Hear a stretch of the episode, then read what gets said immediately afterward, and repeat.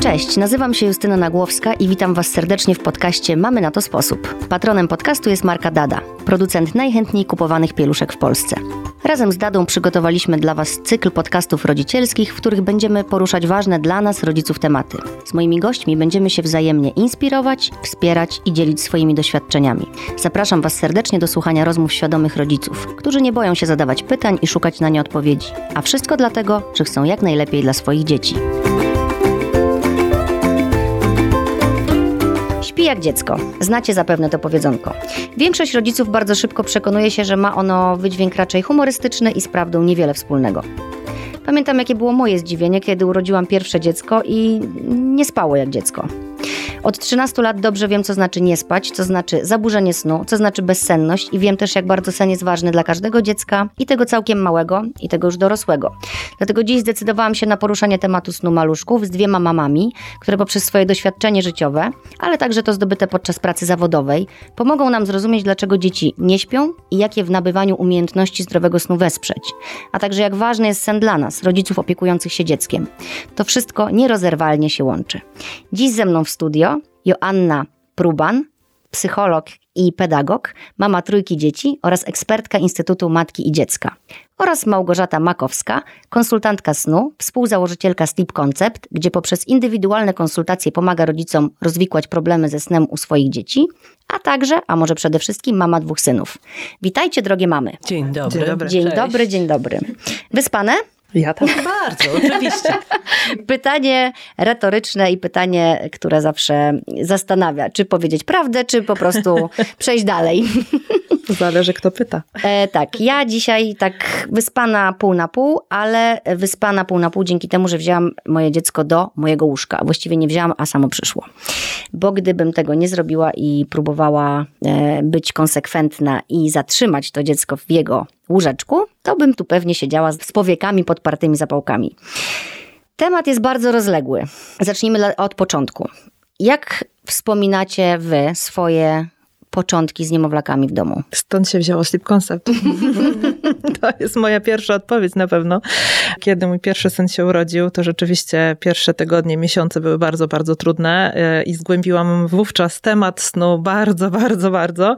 Dzięki temu powstała w ogóle idea pomocy innym rodzicom w Polsce, która już była bardzo znana za granicą, na zachodzie, gdzie rzeczywiście rodzice mogli się zgłosić do konsultantów snu i dowiedzieć się czegoś więcej na temat tego, jak pomóc swojemu dziecku spać lepiej. No dobra, ale powiedz ten, ten początek. No bo jakby każda z nas wie, że będzie trudno, bo my tak mamy, lubimy się też straszyć. Jak jest jakaś kobieta w ciąży, to mówimy, o Jezu, zobaczysz, to będzie po prostu masakra, masakra. No ja właśnie nie mam takiego wrażenia, jeszcze może dlatego, że to było 8 lat temu i mam wrażenie, że wtedy jeszcze nie mówiło się tak o tym, że będzie źle, będzie strasznie i raczej miałyśmy tendencję do ukrywania tych e, trudnych momentów, e, więc ja nie byłam chyba gotowa na to, że aż tak niewyspana będę, więc to było duże zdarzenie z, z rzeczywistością. Natomiast to, co bardzo mi pomogło, to wsparcie bliskich i przyjaciół, w tym przyjaciółki Marty, z którą biznes rzeczywiście założyłyśmy pomocy rodzicom. Joasiu, Ja mam troje dzieci i już takich sporawych. Jedno masz całkiem już sporawe. Sporawe, no 16-letni chłopak to już jest facet, który sam zasypia, już nie trzeba go ani tulić, ani Bogu. owijać. Natomiast Słuchajcie, są pozytywne wiadomości No dzisiaj. właśnie, ja mam wrażenie, że każde z moich dzieci to jest trzy różne koncepcje na sen. Okej. I tak jak były różne w zasypianiu i w śnie nocnym i w drzemce popołudniowej, tak zobaczyłam dopiero po czasie, że to są po prostu trzy różne charaktery. I to było dla mnie też odkrycie, że jeżeli dziecko już na początku przejawia jakieś tendencje, to one po prostu gdzieś są wgryzione w tego małego człowieka, a później tylko kwitną i się rozwijają. Okej, czyli wnioskuję z tego, że. Wnioskuję. Ja już to też wiem, bo ja też mam troje dzieci i też mam trzy totalnie skrajne, różne charaktery, że nie ma jednej metody tak naprawdę. I to warto jest podkreślić i powiedzieć to na głos, że nie można się złapać jakiegoś jednego scenariusza, że tak należy z dziećmi postępować i ewentualnie frustrować się, że to nie działa. Że każde dziecko, każdy rodzic potrzebuje pracować jakoś indywidualnie z tym, z tą nauką snu. W ogóle zaskakujące jest to dla rodziców, że trzeba dziecka nauczyć tego snu. I teraz moje pytanie jest, dlaczego dzieci się budzą, budzą, rodzą, czyli budzą do życia bez tej umiejętności, takiej naturalnej wydawałoby się. One mają chyba swoją umiejętność, prawda? Kiedy żyją przez 9 miesięcy w łonie mamy, to mają swoją umiejętność odpoczywania i aktywności w brzuchu, mhm. taką jaką mama prezentuje przez cały okres ciąży. Mówisz o tym, że jak chodzisz cały dzień, to dziecko śpi, bo jest kołysane? No, powiedzmy, że jest bujane, A potem jak ale się jest kładziesz, to też element, i próbujesz zasnąć, to dziecko zaczyna się tak, budzić. aktywnie spędzać czas, ale to bujanie to jest element, który później przechodzi na czas bycia już z dzieckiem nie kompatybilnie w mhm. jednym ciele, ale osobno. Kiedy dziecko się rodzi i nagle odkrywamy, że to bujanie to jest coś, co je wycisza, usypia. Co jest po prostu jakiś potrzebne. nawyk właśnie mhm. w trakcie bycia w ciąży, już dziecko nawyk, a może umiejętność, którą nabywa prawda? Co ty masz do powiedzenia? Tak, znaczy na pewno pewne, pewne elementy zostają z życia płodowego, przepraszam, natomiast wydaje mi się, że, że wielu rodziców jest nieświadomych tego, że małe dzieci nie będą same, spały same z siebie, tak, że trzeba się trochę o ten sen postarać. E, czyli to jest też takie jedno z pierwszych szokujących zdarzeń rzeczywistością, gdzie rodzice oczekują, że maluch da im znać, że jestem śpiący albo zaśnie gdziekolwiek, mhm. jak będzie potrzebował. E, a tak zwykle nie jest i zwykle potrzebują maluchy odcięcia trochę od tej rzeczywistości, która nas otacza, czyli bardzo duża ilość bodźców, których nie miały w życiu płodowym, od których były chronione i te bodźce przeszkadzają im tak naprawdę w spaniu, co jest super trudne. Więc e, rolą rodzica w tych pierwszych tygodniach jest tak naprawdę pomoc maluchowi w stworzeniu takiego dobrego otoczenia do, do tego snu, żeby maluch łatwiej zasypiał i lepiej spał. A ile niemowlęta potrzebują snu? Czy to jest indywidualna sprawa, czy to jest jakoś unormowane? Czy znowuż mówimy o tym, że jedne dzieci potrzebują więcej, a drugie mniej? Tak, są oczywiście widełki, tak zwane widełki, czyli bardzo różnorodna ilość godzin snu potrzebnych danego, danemu organizmowi, czyli dany organizm ma swoją potrzebę. Rzeczywiście, to jest jakby pierwsza odpowiedź. Oczywiście są badania, które sugerują, że noworodki powinny spać od 16 do 20 godzin na dobę, tak, dzieci w wieku szkolnym minimum 9-10, tak, natomiast Natomiast dorośli? Te, no to też zależy od potrzeb, tak? Są dorośli, którym wystarczy 7 godzin, a inni, którym, którzy będą potrzebowali 9 godzin. Także na pewno y, szukamy symptomów, tak, i objawów, które sugerowałyby, że nasze dziecko jest niewyspane, marudne, które się zmieniają z wiekiem, tak? Bo niemowlę, które będzie niewyspane, raczej będzie płaczliwe, marudne. Rzeczywiście trudno będzie dowiedzieć się od niego, tak, mamo, jestem mm -hmm. senny, więc y, będziemy szukać też innych powodów i przyczyn, dla których dziecko jest marudne i płaczliwe. Natomiast starsze dzieci zwykle wpadają w tak zwaną hiperaktywność, czyli są pobudzone z kolei bardziej niż ziewające i marudne. A tak z takiego psychologicznego punktu widzenia, dlaczego ten sen jest tak bardzo nam potrzebny? W ogóle powiedzmy o tym i co no się dzieje podczas od jakiegoś snu. ogółu. Tak. Bo korzystając z tego, co wiemy z psychologii, to chętnie właśnie o tym powiem, że sen, dobry sen i rutyna dnia i pewne cykle, które w ciągu dnia dla dzieci, ale też i dla rodziców się wydarzają, powodują, że my lepiej funkcjonujemy tak całościowo, holistycznie, nie tylko pod względem tego, że dobrze śpimy i dobrze funkcjonujemy za dnia, ale nasze ciało czuje się w porządku, nasza psychika dobrze działa i odbiera wszelkie bodźce, albo nie odbiera tych, które są szkodliwe dla nas. I też. Te nasze kontakty społeczne i relacje z innymi też dzięki dobremu wyspaniu się i dobremu funkcjonowaniu zarówno w nocy, jak i w dzień korzystając z tego, że rozmawiamy o dzieciach, to przecież trzeba powiedzieć, że oni, e, te dzieci, małe, duże, zaliczają drzemki w ciągu dnia, więc jak tych drzemek nie ma, to ten kontakt społeczny z nimi jest trudniejszy. Mhm. To jest e, po pierwsze, że tak holistycznie i całościowo patrzymy na dziecko, ale też i na rodzica, który to dziecko wychowuje, pielęgnuje, e, daje mu sposób na rutynę dnia, która jest e, konieczna.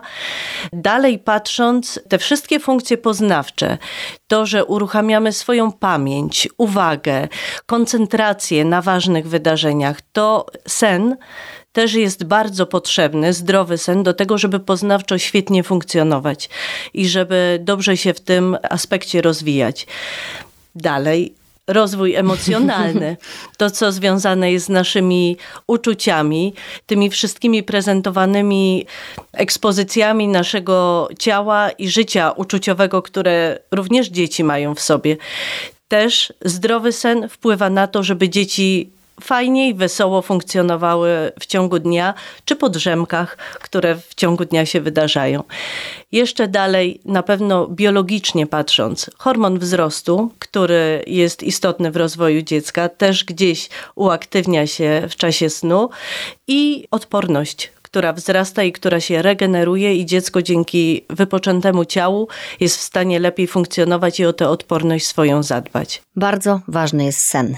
Tylko taki wniosek po tym, co mówisz, i, i naprawdę trzeba się postarać, żeby te dzieci spały jak najlepiej, ale jest to bardzo frustrujące, o czym ty wiesz, Małgosiu. Najlepiej, jaką frustrację przechodzą rodzice, którzy się zgłaszają do Was po pomoc. Powiedz takie naj takie, wiesz, ciekawostki, jakiś najtrudniejszy przypadek, jaki miałaś, taki, E, który ja was myślę, na że ich przykład, trochę wiesz, było. dziwił też. Trochę było tych trudnych przypadków. Myślę, że zaczęłabym Oczywiście od tego... nie chcemy straszyć, tylko Nie, powiedzieć, absolutnie że takie nie. się To, że to jest no, też normalne, Tak. tak. Że jakby wielu rodziców, my dlatego nie chcę powiedzieć, że był jeden taki przypadek, Mhm. który mnie jakoś przeraził, bo tych przypadków wbrew pozorom właśnie jest sporo. Jest sporo dzieci, które śpią bardzo mało i według nas wpadają już w, taką, w takie chroniczne niewyspanie, czyli funkcjonują na małe, są w stanie funkcjonować na bardzo małej ilości snu. Czyli śpią, nie wiem, sześciomiesięczne dziecko, to, to, to mi zapadło w, pamięci, które spało trzy razy po 10 minut w ciągu dnia i 9, chyba 8-9 godzin w nocy. Zgłaszam się, przerywam, ale dlaczego? No to zaraz, zaraz do tego dojdziemy, tak? I jakby finalnie po tym, jak zaadresowałyśmy higienę snu, czyli to, czym się zajmują- konsultantki snu, czyli bardzo ogólnie obszary z warunków do spania, tego, jak dziecko jest przygotowywane do snu, w jaki sposób jest usypiane, mm, jaką ma dietę wręcz, tak? Bo dziecko do 12 miesiąca życia, jego dieta bardzo istotnie wpływa, wpływa na jakość sn- snu oraz rytm dnia, czyli rozplanowanie drzemek w ciągu dnia, finalnie spowodowało, że to dziecko się okazało, że ma wysokie potrzeby snu. Czyli spało, już nie pamiętam ile dokładnie, ale to było chyba dwa razy po 2,5 godziny, plus jakaś trzecia drzemka jeszcze dłuższa i 12 godzin w nocy, więc to był taki ekstremalny przypadek, który rzeczywiście zapadł mi w, pamię- w pamięci. I my się uczymy funkcjonować na tym chronicznym niewyspaniu, niestety. Mamy, Wielu dorosłych mamy tak ma. to, to wiedzą, mamy to znają. Tak, i, i to nie jest do końca dobre, tak, ale ważne jest to, że da się z tego wyjść, tak, czyli jakby, jakby przyczyną można byłoby powiedzieć brak zaadresowanej higieny snu, tak, czyli to rodzice już przebadali to dziecko na lewo i prawo wszystkich pediatrów i specjalistów i jakby zdrowotnie było wszystko ok. Natomiast okazało się, że, że takie podstawowe, proste rzeczy, na, których, na które rodzice mają wpływ, tylko to nie jest takie, o, że wystarczyło zaadresować higienę Mhm. snu, tak, to jest kompleksowa ilość elementów, drobniusieńkich elementów, Puzelki. które tak, które dopiero jak ułożymy całą układankę, to ma szansę ten sen się poprawić. Także To tak. był taki, powiedzmy sobie, no, ta- taki przypadek na szczęście raz na ileś tam zdarzający się, a najczęstsze problemy ze snem niemowląt, takie, z którymi się właściwie każdy rodzic prędzej czy później mierzy. Najczęstsze to są duża ilość pobudek nocnych, czyli rodzice nie widzą progresu e, z biegiem miesięcy czy tygodni życia dziecka. Oczywiście nie oczek- naprawdę nikt, kto się zgłasza do nas, nie oczekuje, że noworodek czy dziecko 3-4 miesięczne, miesięczne będzie przesypiało noce. Natomiast to są dzieci roczne, dwuletnie, trzyletnie, czteroletnie, które nadal się budzą w nocy i nie mogą dalej zasnąć. Mają problem z zasyp- zasypianiem, czyli ilość pobudek, trudność z dalszym zaśnięciem, trudność w ogóle z usypianiem, brak drzemek, to są takie najbardziej typowe problemy, którymi chyba każdy z nas się zatknął. Machasz Jasiu głową. Macham głową, bo właściwie jak mówimy o higienie snu i opowiadamy o dzieciach, to od razu sobie wyobrażam rodziców, właśnie takich podpierających się na dłoniach albo z, jak to się mówi przysłowiowo, z powiekami na zapałki, zapałki. gdzie ta higiena snu dziecka przekłada się adekwatnie na higienę w ogóle funkcjonowania Całej dorosłych rodziny. i funkcjonowania całej rodziny, bo jeżeli rodzic jest niewyspany, co jest konsekwencją aktywności dziecka przez 20, prawie 4 godziny na dobę, to też przestaje on racjonalnie funkcjonować, a już na pewno nie jest wtedy fajnym rodzicem dla siebie i oby nie przestał być fajnym dla dziecka. To prawda, tak, to, to jest bardzo trudno radzić sobie z emocjami w takiej sytuacji, więc rzeczywiście dbajmy o siebie.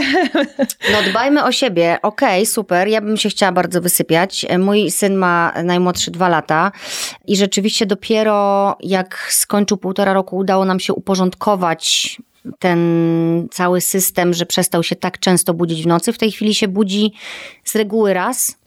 I z reguły jest to w celu przewędrowania do naszego łóżka. Jako mama trójki dzieci zetknęłam się z wieloma już radami, sytuacjami, gdzie ktoś mi mówił: nie pozwalaj, nie bierz, bo się przyzwyczai, tego nie rób, tego nie rób. Przy pierwszym dziecku pamiętam, jak duża była moja frustracja, właśnie, żeby nie zrobić czegoś źle. I jak dużą presję czułam ze strony już na przykład koleżanek, które miały dzieci, które właśnie mówiły, nie no, tego lepiej nie rób, bo właśnie nie noś za, może za bardzo, odłóż, niech popłacze. No tych rad, tego wszystkiego, słuchajcie, jest ogrom, prawda?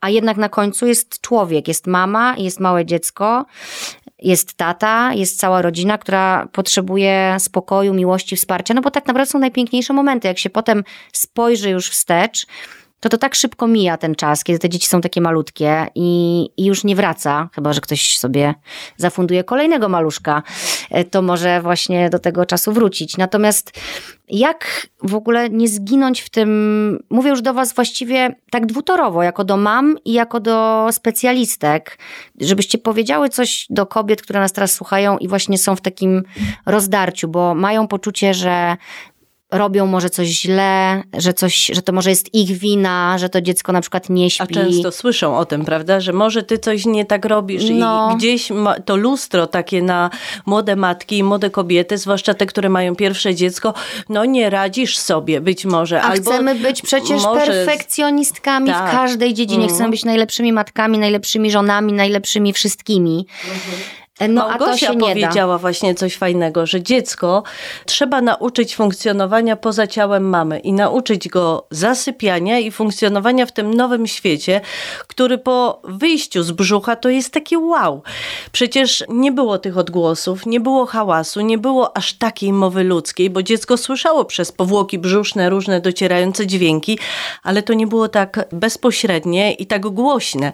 Oprócz tego jest jeszcze chłód całego świata, Dotyk. który nagle dotyk, którego nie było. Ubieranie bo było tylko... w ubranka. Tak, nie, no, jakieś co? zapachy. No Powiem zobaczcie wam. ile. Mało tego. Biedne te mamy, które rodzą pierwsze dziecko i nie mają koncepcji na to, jak to zrobić, a oprócz tego one przecież uczą się być mamami.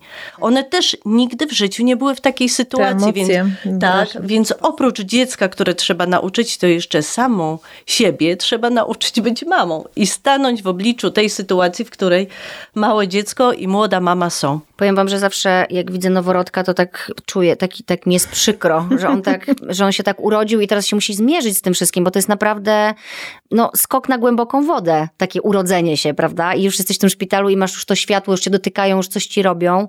Zawsze y, mam dużą taką empatię do tych biednych noworodków i, i warto chyba jakoś słuchać swojego serca. Jak ci mówi teściowa, nie noś go, jak on tak płacze, zostaw, niech się wypłacze, przestanie. Myśmy tak robili, zobacz z twoim mężem i zobacz, jaki fajny wyrósł. No, ale czujemy, że nam serce po prostu pęka. Co robić? Ja bym właśnie, to chciałam, to jest to, co chciałam powiedzieć. Na pewno trzeba być w zgodzie z sobą, bo o ile wiemy już, że, że sen jest super ważny, to to naprawdę nie jest tak, że jak dziecko ominie drzemkę, drzemkę w ciągu dnia, czy jednego, czy przez tydzień w wakacji pośpi o 3-4 godziny krócej niż rzeczywiście powinno spać, to że coś mu się rzeczywiście takiego realistycznego stanie. Tak? Ja, wiadomo, sen jest jakby jedną z podstawowych y, potrzeb każdego człowieka, ale to naprawdę nie jest tak, że, że jak coś ominiemy, to coś, coś się stanie naszemu molochowi. Więc chciałabym uspokoić na pewno, mm -hmm. tak, że jakby tutaj nic y, intencjonalnie na pewno rodzice nie, nie robią źle i też nie, nie będzie to miało od razu efektów.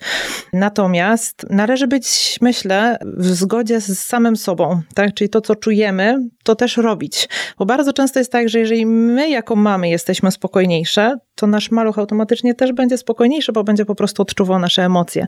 Więc jeżeli będziemy robili coś, co każe nam książka czy teściowa przysłowiowa, no to nie będzie to w zgodzie z nami i maluch to wyczuje. Tak? Mm. Więc mhm. automatycznie e, dwie jednostki tutaj będą e, walczyć trochę z tą sytuacją. Tym bardziej, że z niemowlakiem nie posługujemy się mową werbalną, tylko tymi emocjami, które przenikają z mamy mamy i z dziecka. Gdzieś tam energia, którą my dajemy z siebie temu małemu dziecku, musi się przenikać.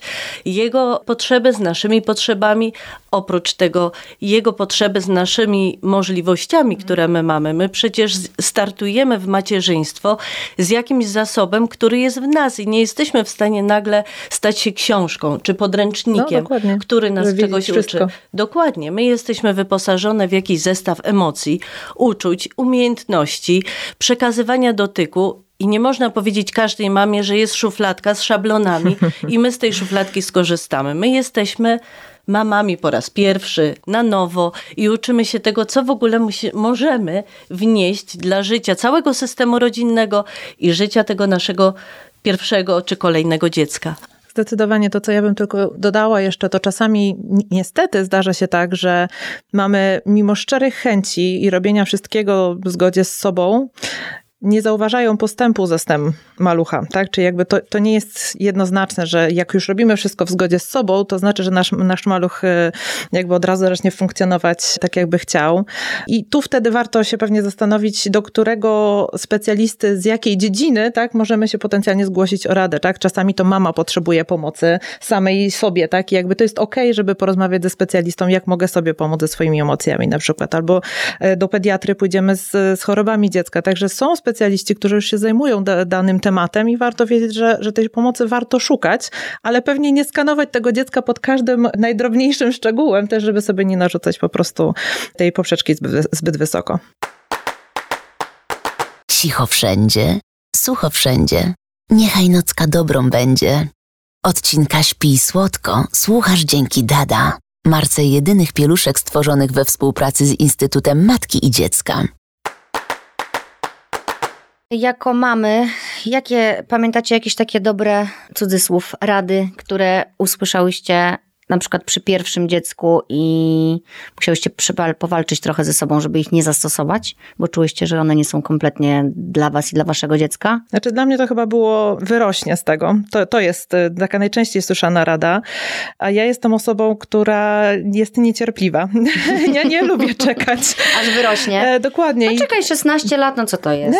Mówiła ci Asia, że jej dziecko już się nie budzi. Także to może Właściwie być dobra rada. go dobudzić to, pewnie. Tak jest, właściwie nie Dokładnie. wiem, kiedy to 16 lat minęło, a Więc a się paradoksalnie stało. to jest rada, która świetnie się może sp- e, sprawdzić u niektórych mam, prawda? I to jest... e, Może po- uspokoić, że to nie będzie trwało wiecznie. Dokładnie. Ale inną mamę zobacz, bo na przykład... Zestresuje, że to Tak. jak, ja nie wiem, ile jeszcze mam czekać. No ja właśnie. wolę wiedzieć, tak? Wolę być tą doinformowaną mamą. Mhm. Dobra, a ty Jasiu, pamiętasz jakąś poradę? Mm, Pamiętam, żebym od razu uczyła odkładania do łóżeczka. I żeby nawet jeśli wybudza się na karmienie w nocy, to po wykarmieniu odłożyć, przykryć i Odejść. nie reagować tak na wołanie. No ja próbowałam zgodnie z tymi radami robić, ale akurat moje pierwsze dziecko, co jeszcze może warto dodać, było wcześniakiem. W ogóle, w ogóle nie reagowało na to dobrze i dla niego bliskość i nawet nie to, że karmienie, ale ciało do ciała i to już było po okresie kangurowania i w ogóle dotykania skóra do skóry, kiedy miało pół roku, osiem miesięcy, ciągle potrzebowało właśnie tej bliskości. Więc do któregoś czasu w nocy on był blisko nas, natomiast później już zaczęłam powoli wdrażać te kroki do odkładania do łóżeczka i to było wyjście, ale nie przyznawałam się tym, którzy radzili, żeby odkładać natychmiast od początku. Po prostu robiłam wedle jakichś tam swoich wewnętrznych wskazówek, które mi podpowiadały, co dla mojego dziecka będzie dobre. No właśnie, ja sobie myślę, że my musimy sobie same zadać pytanie najpierw, zanim w ogóle cokolwiek dalej zrobimy. Czy my na przykład chcemy spać z dzieckiem do drugiego roku życia, do trzeciego roku życia, bo może chcemy. I to, że w książce jest napisane, że nie wolno, to jakby nic dla nas nie oznacza, bo my bardzo często się miotamy, bo tu mamy poczucie, że nie powinnyśmy, ale gdzieś w środku czujemy, kurczę, ale ja lubię, jak on przychodzi, jak się przytula, ja wtedy też jestem spokojniejsza. No teraz w ogóle jest taki czas dziwny na świecie, że mnie na przykład uspokaja to, jak moje dziecko przychodzi do mnie do łóżka, naprawdę. I ja sobie myślę, kurczę, trudno, wiem, że może potem będzie gorzej, ale to jest moja decyzja, że chyba najważniejsze jest to, żeby najpierw zapytać się siebie, wszystkie te rady, tak jakby wejść do takiego studia wygłuszonego, w jakim my dzisiaj siedzimy, czyli na przykład w domu jedyna opcja łazienka. i zapytać się siebie, czy ja, czy mi to przeszkadza, że to dziecko jest ze mną w tym łóżku, bo na przykład ja przez długi czas nie mogłam tego znieść, że on jest w łóżku, bo mój syn ma taką przypadłość, że on jak jest z nami w łóżku, to cały czas tak drapie po mnie albo męża tak po ręce. Nawet jak śpi. To tak po prostu ja nie mogę wtedy w ogóle spać. No więc pytanie właśnie, czy to jest dla mnie ok, czy nie. Jeżeli dla mnie to nie jest ok, no to wtedy dopiero ja szukam jakiegoś rozwiązania, żeby to zmienić.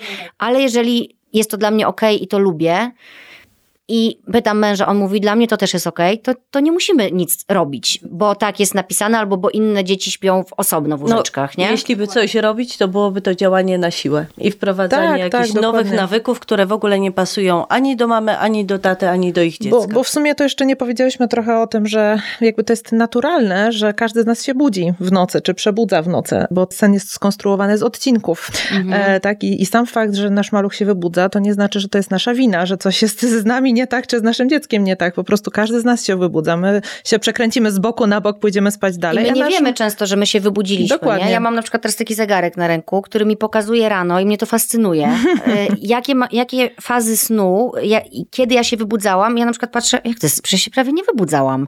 A tam jest pokazane, że ja się właśnie wybudziłam na tyle, na tyle, na tyle, na, na taki czas, nie? Więc y, my nie wiemy, ale my potrafimy się, czasem potrafimy, czasem nie, bo jak jesteśmy zestresowane, to się potrafimy wybudzić i już na przykład nie zasnąć. I co wtedy? Do konsultantki pójść? No dziecko też tak może mieć, bo na przykład dzieci też odczuwają nasze stresy. Jeżeli teraz jest napięta sytuacja, to musimy mieć świadomość, że te nasze dzieci też mogą gorzej spać. No tak, nie? oczywiście. No jeżeli to jest okresowe, to absolutnie nie powinno nas martwić, tak? Tylko też tak jak wspomniałam, czasami są sytuacje, w których maluch dalej łatwo nie zasypia. Tak? I, I to zaczyna być trudne, trudne i, i męczące, frustrujące dla rodziców, mimo że tego, że oni chcieliby dla swojego dziecka jak najlepiej. Dajmy coś takiego właśnie teraz pozytywnego, czyli że to się da. Dla rodziców, którzy mają teraz e, rzeczywiście problem z tym, że chcieliby się wyspać, ale ich dziecko, jak już się raz obudzi, to no nie zaśnie. E, Wiem, że nie, nie, damy dzisiaj wskazówek takich jeden do jeden recepty, jak żyć, tylko możemy powiedzieć, co można zrobić. Czyli zacznijmy może od tego, jakie warunki zapewnić dziecku, czyli taki basic, co powinniśmy wdrożyć na początku, żeby do tego sukcesu się zbliżać tymi małymi, większymi krokami. Tak jak wspomniałam już wcześniej, jednym z obszarów higieny snu są warunki do spania, czyli to, w jakich my sami jako dorośli, ale też i nasze dziecko, w jakich warunkach się położymy.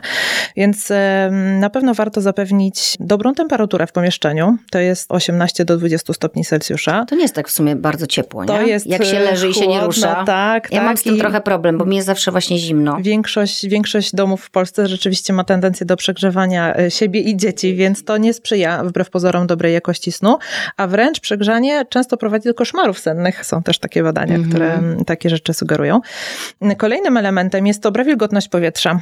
Czyli jeżeli mamy zbyt sucho, będzie nam się źle spało. Optymalna wilgotność powietrza to jest między 40 a 60% wilgotności, więc to też jest dość sporo. Czyli co, nawilżacze? Nawilżacze, zwłaszcza w okresie grzewczym, zdecydowanie tak. Mhm. I wietrzenie pomieszczenie. Wietrzenie pomieszczenie na pewno też, aczkolwiek e, zależy od okresu i poziomu smogu. No, okay, Czasami no. to może nie być najlepsze rozwiązanie, więc może oczyszczacz z funkcją nawilżacza, coś tego typu jest e, dobrym elementem. Kolejnym elementem jest e, zaciemnienie pokoju, czyli moment, e, jakby rozróżnienie, kiedy śpimy, a kiedy rzeczywiście jest czas aktywności. I wbrew powszechnie panującej opinii, warto zaciemniać pokój również na drzemki, jeżeli nasz maluch ma problem z zasypianiem na drzemkę. Czemu powiedziałaś wbrew powszechnie panującej opinii? Bo większość rodziców, którzy do nas trafiają, nie zaciemniają pomieszczenia na dzień na drzemki, czyli o. chcą nauczyć malucha funkcjonowania dzień versus noc poprzez utrudnianie trochę spania w ciągu dnia i pokazywanie, że teraz, może no nie jest może intencja pierwsza, tak, ale chodzi o to, żeby jasno maluch wiedział, że drzemka dzienna odbywa się przy świetle, a jak już jest, nie ma światła, jest ciemno w pokoju, to znaczy, że idziemy spać na noc. Nie musi tak być i wiele dzieci, które mają właśnie problem ze spaniem w ciągu dnia, bardzo korzysta z tego w momencie, kiedy rodzice zaczynają e, zaciemniać pokój również na drzemki. Czyli wypoczęte dziecko po dniu, kiedy ma zaciemniony pokój tylko na drzemkę, będzie e, w stanie spać lepiej no, w nocy wbrew pozorom. Także to zaciemnianie jest e, dość istotne. Mm, zaciemniam, On... zaciemniam, na drzemki też zaciemniam. Dobrze, super. Czy jest checklista robiona Jest, jest, no muszę sobie rachunek sumienia zrobić, ale wiecie co, na przykład mój syn jak idzie na drzemkę teraz, ma dwa lata, to już wie, co się zaraz wydarzy, bo on o stałej godzinie chodzi spać tam około 12. Teraz mamy też zmianę czasu, więc tutaj wdrażamy trochę e, wahnięcia. Natomiast e, on mówi, nie, nie chcę spać, a my mówimy, ale nie idziesz spać, idziesz odpocząć. I wtedy jest, zgoda. okej, tak, ale już na wszelki wypadek mówię, ja nie chcę spać, ale nie idziesz wcale spać, syneczku, idziesz sobie odpocząć, poleżeć, po prostu Tak, dzieci nie lubią tracić tego wszystkiego, co się Że dookoła ich- o, zaraz dzieje. coś tak, ominie, nie? Tak, tak. Natomiast Ale ja jeszcze spotkałam się z tym, że na przykład y, dziecko jak idzie na drzemkę, to mama też chcąc już być taką adekwatną mamą i dobrą, zaczyna gotować.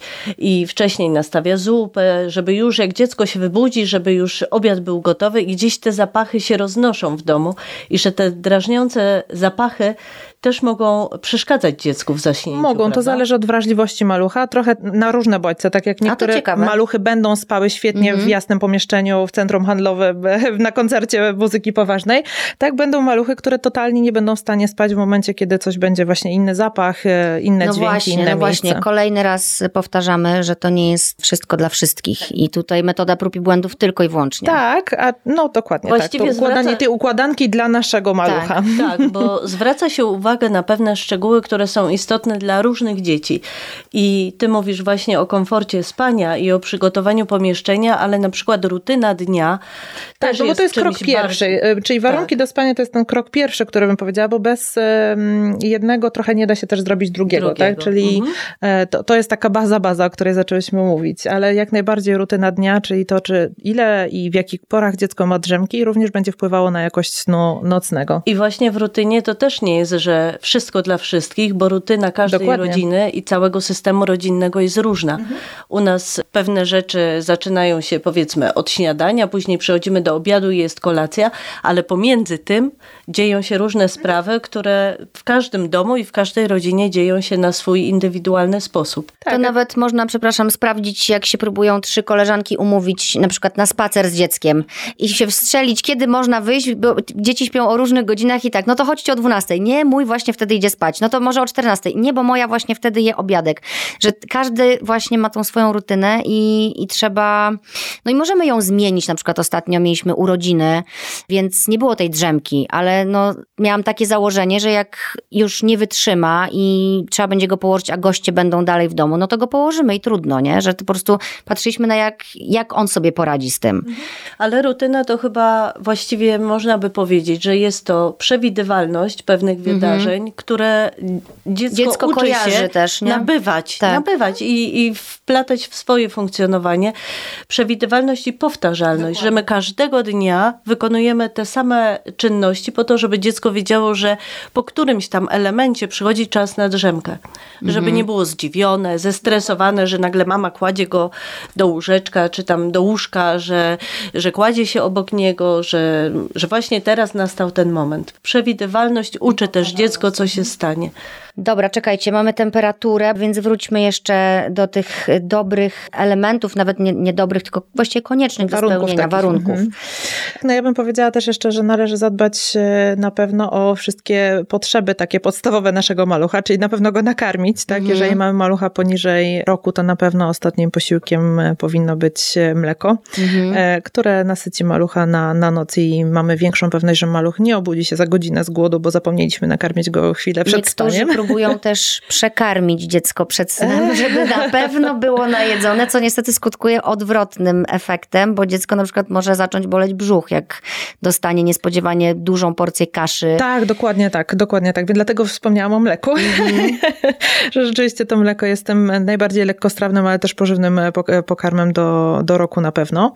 Dodałabym jeszcze suchą pieluchę. Absolutnie zgadzam się, że, że, że pielucha, sucha pielucha to jest e, konieczność tak naprawdę do tego, żeby maluch pozytywnie przespał noc, e, jeśli można tak powiedzieć. Spokojnie. Spokojnie, tak, dlatego że to nie jest oczywiście gwarancja tego, że maluch mm, prześpi ją całą, bo to jest, e, zależy na pewno od ilości karmień, jaką ma nasz maluch, ale mm, jeżeli mamy pieluchę dobrej jakości, to nie musimy się martwić, że ona jest wilgotna Mhm. i ta wilgoć przechodzi na skórę naszego malucha, bo gdy, dyskomfort fizyczny to jest kolejny element, który jest jednym z powodów, przyczyn, dla których maluch Wybudzenia. się budzi. Ale ty bardzo dobrze, Małgosiu, powiedziałaś, że to są podstawowe potrzeby, które muszą No być tak, spełnione. przewinięte, I to są- nakarmione, Dokładnie. I to są wyspane. potrzeby fizjologiczne, Tak. które wynikają z, z naszych podstawowych potrzeb, bo my też, jak jesteśmy głodni, to źli, prawda? Tak, o jak tak. dziecko Jak chce nam głodne, się to siku, to musimy iść zrobić to siku. Tak, żeby przejść do kolejnej czynności, być może ważniejszej, ale ta podstawowa potrzeba jest istotna i dla dziecka sucha pielucha też jest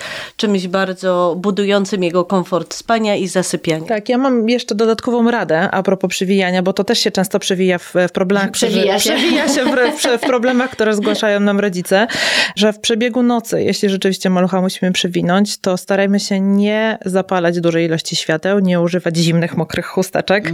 Może podgrzać je trochę, jeżeli mamy ym, chusteczkę wilgotną, natomiast zapalić minimalną lampkę albo gdzieś światło z korytarza, żeby rzeczywiście nie przerwać tego procesu wydzielania się melatoniny, dzięki której nasz maluch będzie w stanie łatwiej zasnąć później. Boże, właśnie a propos etapów i tego, że mówiłyśmy, że to wszystko mija, co jest dla niektórych pocieszeniem, a dla niektórych, nie, a niektórych niecierpliwi, jak dzisiaj się dowiedziałyśmy, to, to taki też jest fajny moment, bo najpierw jak dziecko jest takie malutkie z niemowlaczkiem, to trzeba właściwie co karmienie je przewijać, no bo tam i, i zdarzy się siku i kubka i tak dalej, ale później przychodzi ten moment, kiedy już ta jedna pielucha na całą noc starcza i to jest, to jest dla mnie zawsze taki milowy krok macierzyński, że już wiem, że już jestem w kierunku światła, się zbliżam, że już jest coraz lepiej z tym moim snem, będzie coraz I lepiej. właściwie można by powiedzieć, że jest to krok rozwojowy. To jest nawet skok rozwojowy. Tak, Mm. tak, to prawda. No.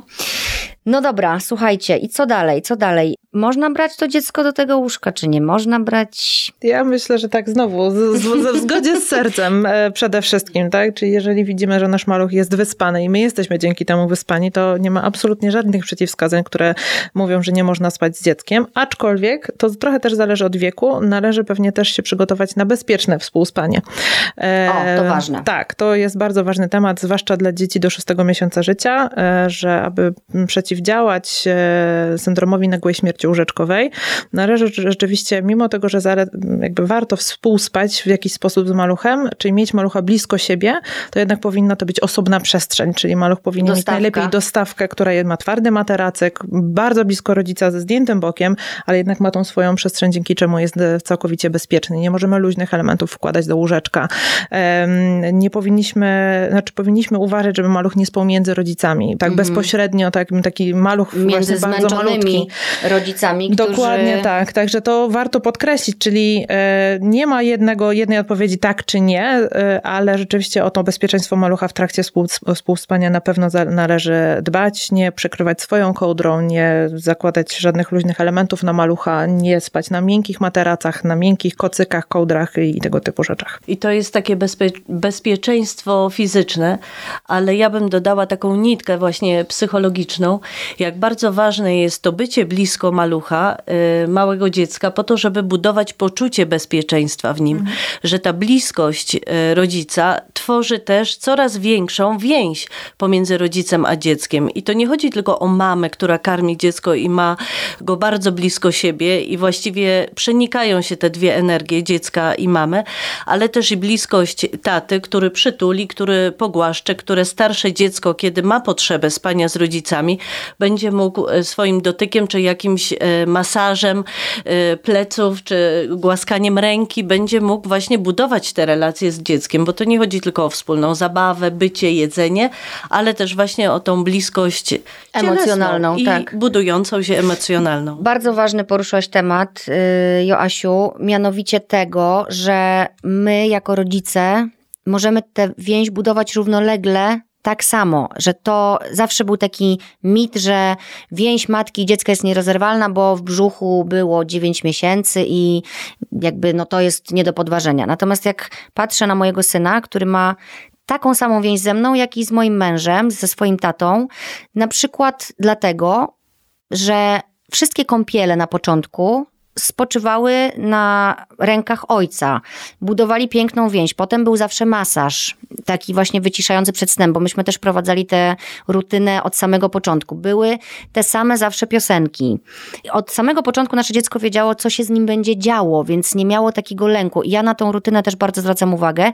I w tą rutynę jest tak samo wpisany tata, jak i mama. Wiadomo, że różnie jest czasami, bo pracujemy, my jeszcze mamy wolne zawody, więc o różnych godzinach jesteśmy w domu, ale ważne jest, żeby razem to wszystko jakoś planować i, i chyba sobie zanim może dziecko się jeszcze urodzi, przegadać, jak to będzie, dowiedzieć się, jak, co nas czeka, co się może wydarzyć i przygotować się na te różne scenariusze, żeby potem w tej panice, kiedy już jesteśmy niewyspani, nie wykonywać tych chaotycznych, nerwowych ruchów, nie? że to jest, że naprawdę na to można się przygotować. Ale zobaczcie, y, dziecko poprzez naukę też spania i funkcjonowania za dnia i w nocy nabywa y, pewnych umiejętności powiedziałyśmy, że mama też musi nauczyć się być mamą, ale czy tata nie uczy się być tatą i występować w tej Dokładnie roli? tak Przecież samo. on tak samo po raz pierwszy w którymś momencie zostaje ojcem, więc wszelkie te rutyny domowe,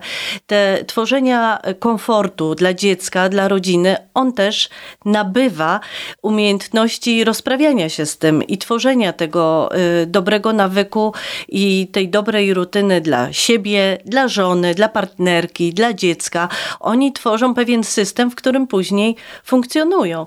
Więc dla nas, mam, to jest bardzo ważne, żeby tata uczestniczył w funkcjonowaniu dziecka, w życiu. Wiadomo, że są takie momenty, w których to mama jest zazwyczaj przez większość dnia w domu z dzieckiem, ale gdzieś też obserwujemy w świecie, że zdarzają się urlopy tacierzyńskie, nie tylko macierzyńskie. Coraz bardziej popularne. No właśnie, więc ojcowie też są stuprocentowo niemalże zaangażowani w to. Wiadomo, że nie mają tego zasobu, jakim jest pierś i karmienie piersią, ale jest też bardzo dużo ich aktywności w naszym y, życiu i w momencie, kiedy dziecko się pojawia. Teraz y, jest też taka na szczęście moda na to, żeby tatusiowie się bardziej angażowali y, w opiekę nad dziećmi. Przestali się bać, ale też mam wrażenie, że dużo się o tym mówi, coraz więcej, między innymi właśnie w takich podcastach, żeby uświadamiać y, kobiety, że ojciec dziecka nie popsuje też i można mu spokojnie je oddać, bo wiele mam ma takie obawy, że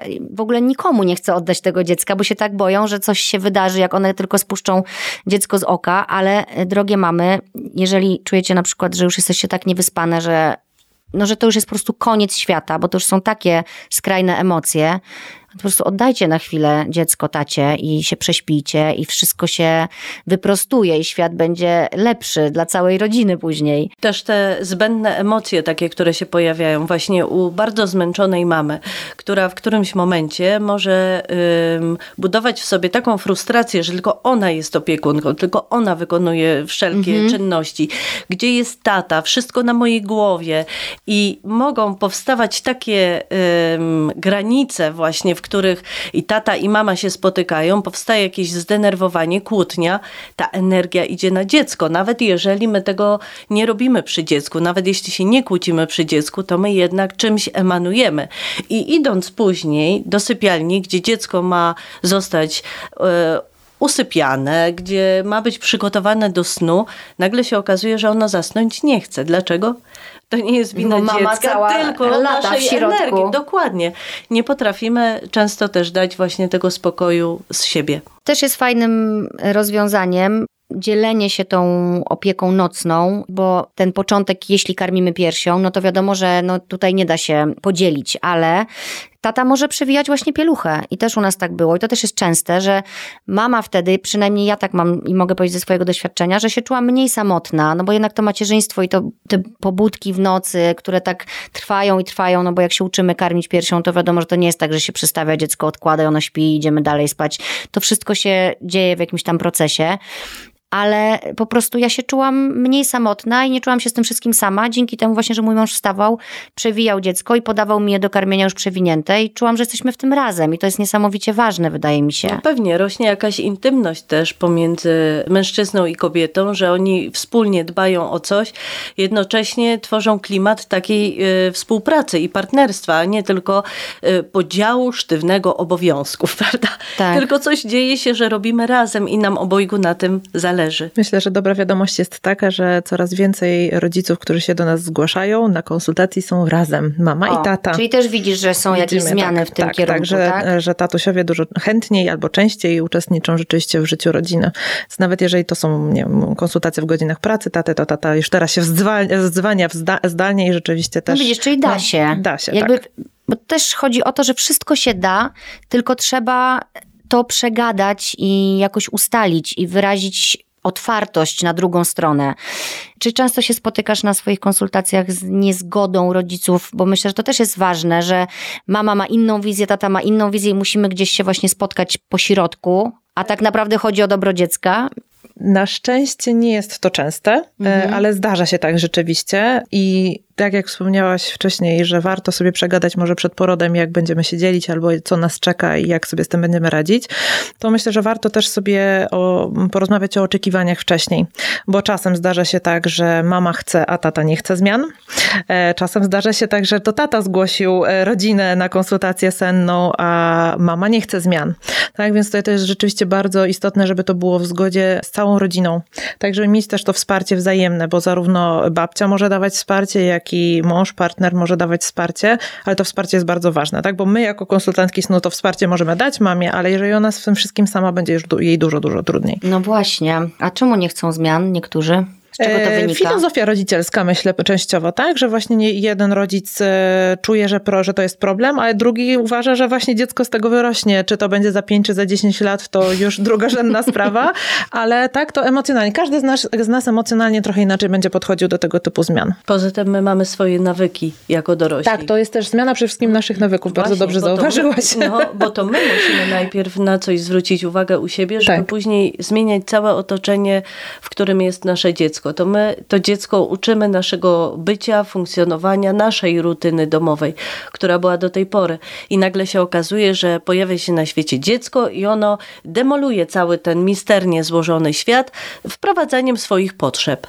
I wtedy rodzice muszą lustro na siebie zwrócić, Mhm. co ja mogę zmienić, albo jak bardzo jestem w stanie nagiąć swoje dotychczasowe reguły do tego, żeby było nam wszystkim, Wszystkim właśnie. i dobrze. Tak, tak. To jest ważne, żeby to było wszystkim, dla wszystkim w całej rodzinie, a też, żeby nie zatracić siebie, żeby nie mieć takiego poczucia, że ponieważ mam dziecko, to wszystko muszę robić dla dziecka i nie mogę pamiętać o sobie, dbać o siebie, bo myślę, że wiele mam, mam w takiej sytuacji może no, wpaść w depresję, szczerze mówiąc. To jest też temat, którym się trochę próbujemy zajmować i trochę szerzyć tą świadomość, ale to jest ważne, żeby mama dbała o siebie. Bardzo ważne. I to nie chodzi Nie o... chodzi tylko o wyspanie się. Właśnie. No właśnie, powiedzmy I nie coś, słuchajcie, o bo... depresję taką poporodową, ale późniejszą, wynikającą właśnie ze zmęczenia, z narastających frustracji i z obniżonego nastroju. Może nie depresji, ale takiego nastroju, który nie ciągnie nas do góry i nie powoduje, że jesteśmy z energią wchodzące w dzień i z aktywnością pode- podejmujące Wyzwania. Wyzwania Mhm. ale jesteśmy gdzieś tym nastrojem takie przygniecione i wszystko nam właściwie wydaje się, że robimy na siłę. No, to jeszcze bym chciała coś porozmawiać o tym, co mama może dla siebie robić, skoro już je tu wszystkie mamy y, po drugiej stronie, które słuchają nas na słuchawkach i innych odbiornikach. Bo jest takie mm, powiedzonko, z którym się dyskutuje bardzo często, że śpi wtedy, kiedy dziecko śpi.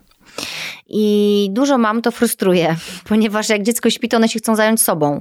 Nie czują, że pierwszą potrzebą ich jest właśnie spanie, tylko zrobienie czegoś w domu sobą. Powiedziałam sobą. No Powiedziałam sobą? To było życzeniowe. A jeśli Ale jest zobaczcie- jeszcze drugie dziecko, to sobą trzecie? się zajmą, a trzecie? No właśnie, więc y, i to jest frustr- i to frustruje, nie? że śpi, kiedy dziecko śpi. Ja na przykład nie potrafię spać w dzień i mam z tym duży problem, żeby zasnąć w dzień, bo właśnie tyle mam myśli, które mi się tam kołaczą w głowie i tyle rzeczy do zrobienia, że nie zasnę, ale co takie mamy y, niewyspane, czyli prawie wszystkie, mogą zrobić, żeby się poczuć lepiej? Macie, możecie ze swojego doświadczenia powiedzieć albo z pracy, albo z obserwacji. Czy na pewno to ws- wsparcie wzajemne w, w rodzinie, tak? Że nie wiem, ja jestem w stanie wyjść do, do kosmetyczki, bo tata się zajmie w tym czasie mm, dzieckiem, tak? Inna mama, mm, innej mamie zależy na wyjściu z koleżankami. To chcę wyjść z koleżankami i wiem, że nie wiem, mam tutaj trzy godziny odliczone pomiędzy karmieniami, ale no okej, to są te trzy godziny, spróbować wejść do ludzi. Ale to mogą być też e, proste rzeczy, takie jak, nie wiem, zamówienie cateringu nawet na tydzień pudełkowego. Żeby i nie gotować. Żeby nie gotować przez tydzień, chociażby i dać sobie tutaj oddechu. Albo już przymknąć oko na to, że jest nieposprzątane. I wiadomo, że to, to nie są długoterminowo utrzymywalne rzeczy, bo musimy funkcjonować w też higienicznym otoczeniu, tak? Ale czasem odpuścić tu i tam, to jest bardzo trudne. Myślę, że dla wielu mam właśnie tych perfekcjonistek, jakimi chyba wszystkie jesteśmy, e, jest trudno sobie odpuścić pewne elementy. Ale jest też taki element, który y, sprawdził się u mnie, kiedy y, mała była moja córka, a dwa i pół roku miał już synek. I kiedy ona mm, zasypiała w ciągu dnia, czy mm, właściwie spała, i mój syn gdzieś tam próbował coś robić tak głośniej, to wyciszająca muzyka. To, że z nim się było w jakimś pokoju, w którym ja mogłam trochę odpocząć, położyć się z nim, właśnie pomasować jego plecki, pogłaskać nogi, ręce i być z nim w pokoju, w którym e, spała e, Zosia i takie bycie w ciszy, ale mhm. też w odpoczynku, bo akurat jemu wtedy nie chciało się spać, a ja już byłam zmęczona jakimiś tam czynnościami albo nieprzespaną nocą, więc ta muzyka taka wyciszająca albo szum, który można wprowadzać w wyciszenie e, dziecka też pomagały mi na chwilę, bo to nie chodzi o godzinną przerwę, ale nawet o 20 minut, które już może regeneruje. być kojące. Tak. Fajny, fajny bardzo sposób i dla syna też myślę, bo miał cię tylko dla siebie, co dla niego Dokładnie. w tym momencie było dosyć ważne. Nie? Kiedy urodziła się siostra i była szokiem, że jest jeszcze ktoś oprócz niego małego, no, prawda? Dokładnie. No jak się ma więcej dzieci, to, to zawsze jest tak, że ta to jak się położy jedno dziecko, to dalej się to nie kończy, nie? Że po prostu no właśnie, nawet jak masz starsze dzieci i już kładziesz tego malucha, to te starsze nagle przychodzą i chcą teraz one z tobą albo zagrać w grę, albo zrobić jakieś lekcje, albo coś tam i po prostu o 23 jesteś już, jesteś już jesteś wrakiem, nie? a chcesz jeszcze coś dla siebie. A każde dziecko chce mieć mamę na chwilę tylko sam na sam w cztery oczy tak. i ma taką potrzebę i ta potrzeba też jest naturalna, rozwojowa. I ważna do zaspokojenia. Ważna, dająca dziecku poczucie bezpieczeństwa, e, a oprócz tego jeszcze gdzieś pojawia się właśnie ten e, model u rodzin wielodzietnych, że trzeba mieć jakąś koncepcję na spanie, na to kładzenie spać po kolei, czy według wieku, czy według zmęczenia, czy być no może właśnie, jeszcze. Bo czasami to są nieduże różnice, nieduże różnice wieku, no nie? Tak jak masz dwa lata różnice wieku, no to ten dwulatek wciąż jest maluchem jeszcze, a noworodek jest, mhm. już wymaga właściwie cały czas opieki, nie? Też tak miałam, że miałam, teraz jak sobie pomyślę, jak ja to przeżyłam, to ja nie wiem, słuchajcie, że ja mam równo dwa lata różnicy. pewnie, właśnie. My mamy jakąś taką siłę, takie pokłady siły, że nawet jak nam się wydaje, że już jej nie mamy, to ona tam cały czas jest w nas, ta siła. No, tyka intuicja ciągle, dając puls po prostu Tak, niesamowite dniu. to jest.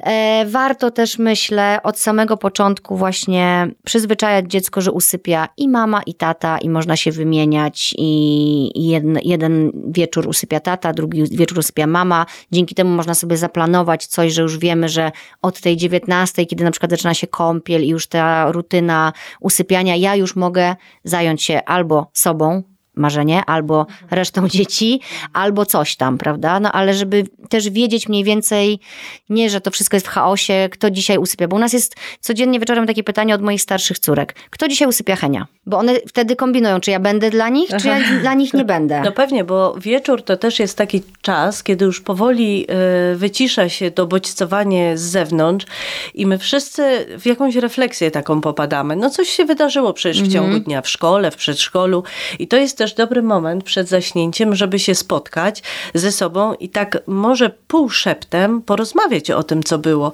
bo wtedy też ta rozmowa jest inna niż przy obiedzie, gdzie tam wszyscy sztućcami grają w talerze, tylko to już jest takie ciche, intymne bardzo, bliskie, wyznanie sobie pewnych rzeczy. To często są rozmowy, nawet mówię teraz o tym moim najstarszym synu, który wieczorem przy zgaszonym świetle jest w stanie opowiadać mi jakieś sprawy, które są dla niego ważne. Gdzie wcześniej dzień... zadałaś mu pytanie, jak było w szkole? Okej. Okay. Nic się nie działo, dokładnie. A, A dopiero... coś się wydarzyło? Nie. Tak jest, a tam się dzieją sprawy wtedy istotne i myślę, że u dzieci, które już potrafią wymieniać się zdaniami z rodzicem, ja nie mówię o tych maluszków, ale dzieci przedszkolne już chcą coś opowiedzieć. One mają jakieś swoje przemyślenia albo emocje, które potrafią już konkretnie nazwać. Więc warto też przed snem wyciszyć dzieci w ten sposób, że się je słucha i szeptem im odpowiada. I myślę, że to też jest pewien e, rodzaju nawyk, który możemy wprowadzić i którym może służyć. Wszystkim, bo my też potrzebujemy się wyciszać po tym, co się przetoczyło przez A jednocześnie jako mamy chcemy tyle wiedzieć o naszych dzieciach. Tak, to prawda. Słuchajcie, będziemy kończyć. Bardzo Wam dziękuję. Co możemy takiego y, jeszcze powiedzieć, podsumowując, y, wracając do snu niemowląt, co wesprze nasze słuchaczki i jakby uświadomi je, uwaga, powiem to znowu, że to jest tylko taki etap. Bo to prawda, Bo to, to prawda. prawda. Nie wiem, czy to rzeczywiście uspokaja wszystkie mamy, ale ja lubię mówić mamom, że żeby sobie nie narzucały, że ja może mam jakiś problem. Nic Okej. nie jest problemem w twoim macie- macierzyństwie, jeśli ty i twoje dziecko jesteście zadowoleni. Mhm. E, tak? Czyli to, czy dziecko śpi ze mną, czy nie ze mną, e, czy ma trzy drzemki, czy pięć drzemek, to, to nie musi być żaden problem, jeżeli wszyscy są w tym wszystkim zadowoleni. E, A jeżeli problem narasta i rzeczywiście ja sama albo jako jednostka rodzina nie jesteśmy sobie w stanie tym, po- z tym poradzić, to warto wiedzieć, że można szukać pomocy i to też nie jest żadna ujma. Tak, że, Że, nie, jakby- że idziesz ktoś... po pomocy, nie poradziłaś sobie jako Dokładnie, matka. absolutnie tak nie Wy myślmy jesteście o po sobie. to, żeby pomagać. Psychologowie są po to, żeby pomagać. A nie poza tym- oceniać, bo wszystkie tym- mamy robią świetną robotę, e, jako, jakiejkolwiek roboty by nie robiły, bo to jest super trudne być mamą. A jak e, sięgamy po pomoc, to też oznacza, że my się rozwijamy, bo my się czegoś nowego uczymy, więc warto na to spojrzeć jako na element rozwoju własnego, a nie jako właśnie ujma, jak powiedziałaś Małgosiu. I jeszcze wracając właśnie do tego, co bym powiedziała i jak pocieszyła mamę, to y, ja zawsze myślałam sobie tak, że ja jestem ja, moja sąsiadka jest sąsiadką, a moja koleżanka koleżanką. I one mogą mieć swoje historie rodzinne, swoje atmosfery w domu. I właściwie warto zawsze spojrzeć na swoją rodzinę jako na coś e, wyjątkowego i indywidualnego. I w tym rytmie, w tym pulsie swojej własnej rodziny postępować i układać dziecko do snu, planować z nim aktywność i cieszyć się właściwie tym, że się jest mamą i że się ma tak wspaniałe dzieci. Piękne podsumowanie. Bardzo dziękuję. Ja Wam, dziewczyny, życzę wszystkim, które nas słuchacie, spokoju i takiej akceptacji dla tego, jakie jesteście, a jesteście naprawdę super i świetnie sobie radzicie. I no i dużo snu oczywiście. Dziękuję Wam bardzo. Dziękuję. Dziękujemy.